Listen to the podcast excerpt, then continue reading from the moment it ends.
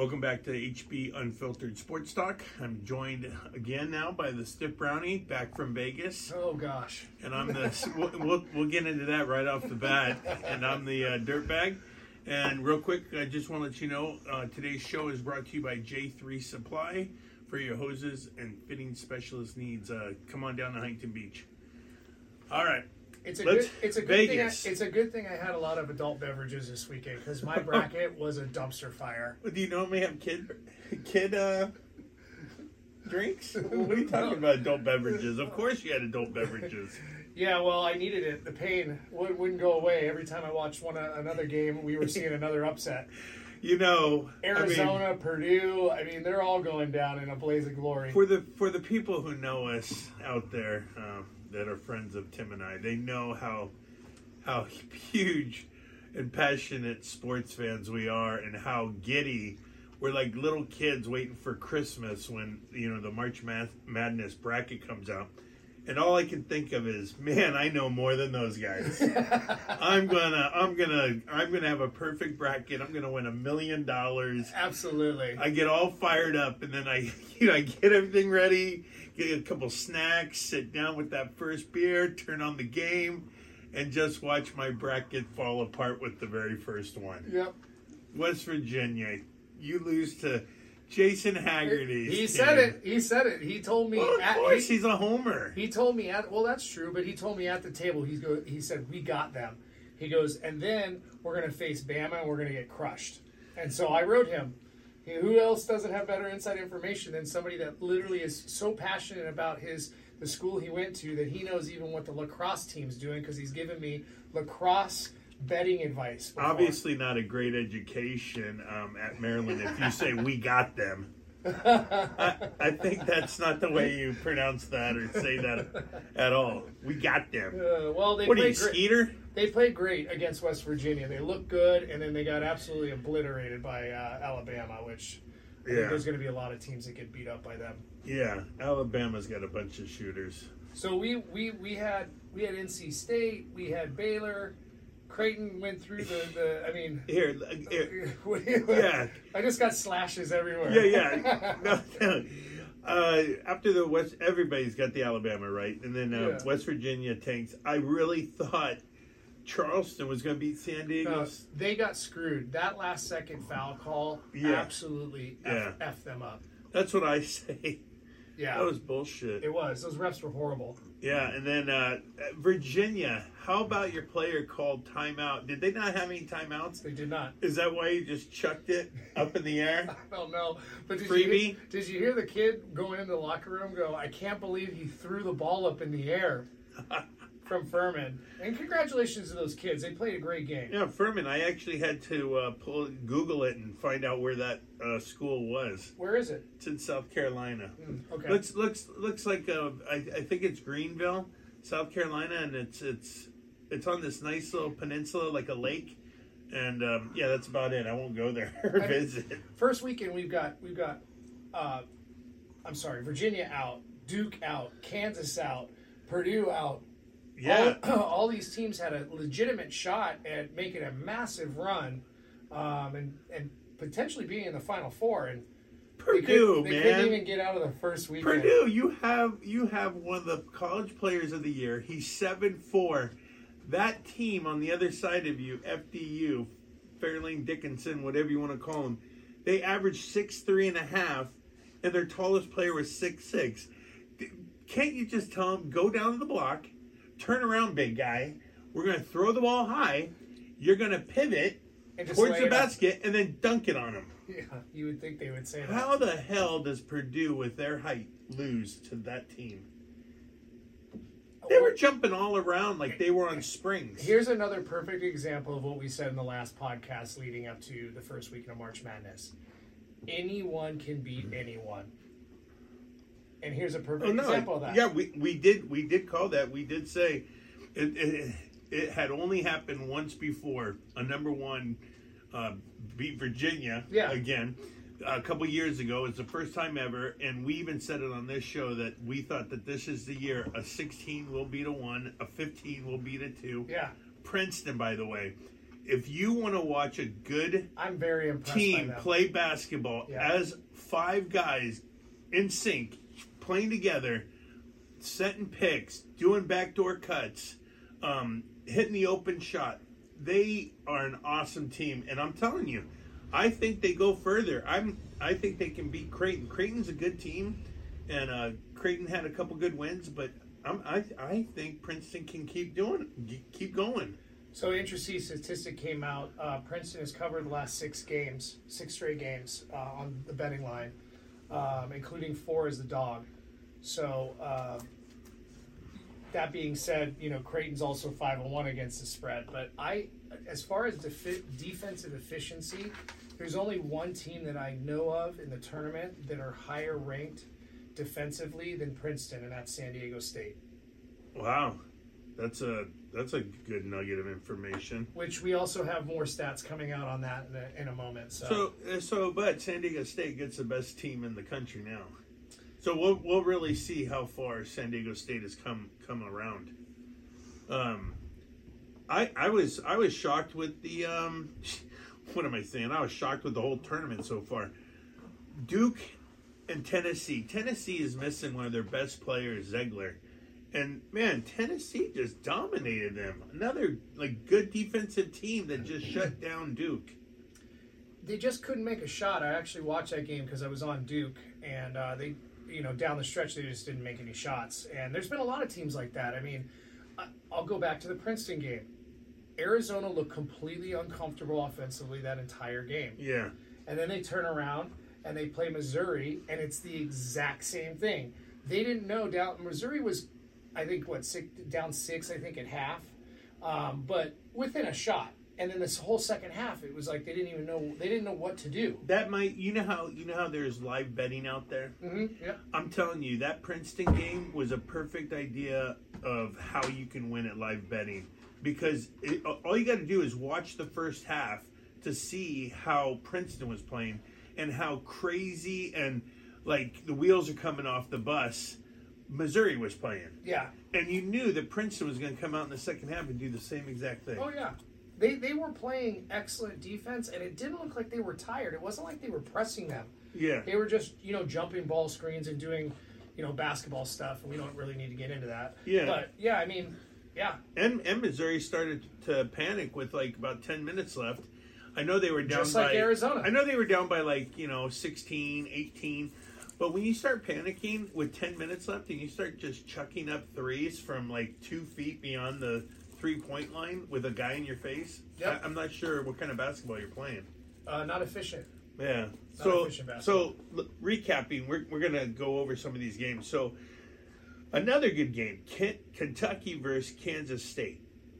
That was a pretty good game, man. Back and forth. I was on the wrong side of that as well. I was on Kentucky thinking that Kansas State had shot their wad, but when you start looking at the statistics again, Kansas State has covered.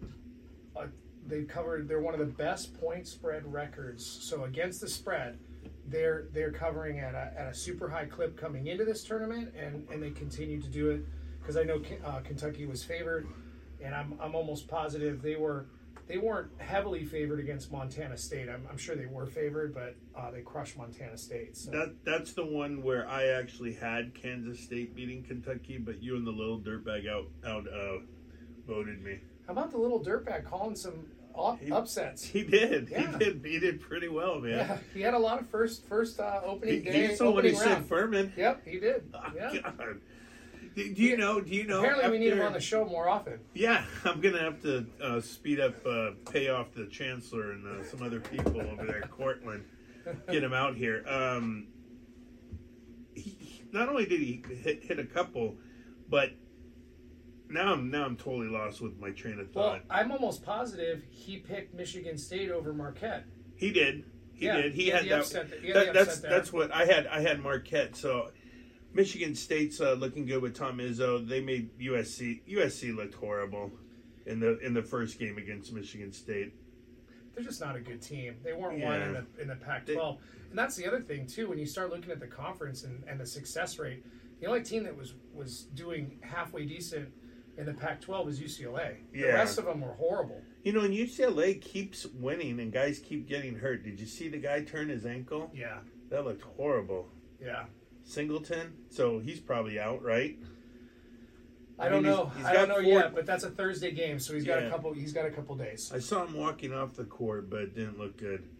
All right, let's move on to the other side of the bracket with the Houston's looking good. That Marcus Sasser is a stud. Yes, he is. So, in Miami looked pretty good. Let me give you a quick statistic because we do want to touch on some of this gambling stuff because this is what we do. Just so you know, Houston is 3-8 against the spread in the last 11 games. Wow. They're laying 6.5 against Miami. I'll take the plus of the 6.5 based on that little nugget of information. I believe so. All right, and then we got Xavier is looking good.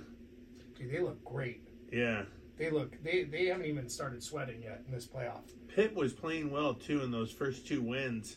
Yeah, I thought they would cover the 5.5. I actually lost that one, and then I had Texas beating Penn State. So I had Texas winning on my own brackets that I did. I have Texas winning the whole thing. Okay. So I need this. I need that. So yeah.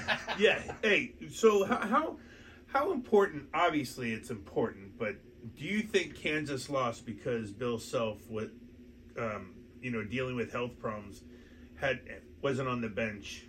No, because the staff that Bill Self has around him are excellent coaches, and I disagree completely. What are you gonna motivate in a different way?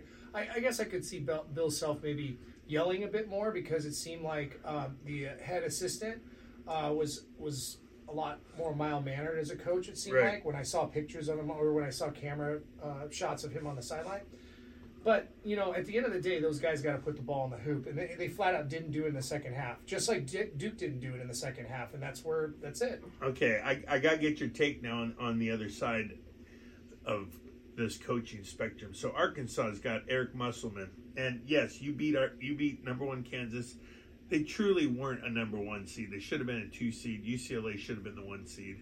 Yes, I agree with you. They had 3 more losses, and also UCLA was number 2 going into that Pac-12 title game. They should have been a number 1 seed. But Arkansas's coach, Eric Musselman, what did you think of his celebration? Now, this is about the kids and the kids, them celebrating on the court and moving on.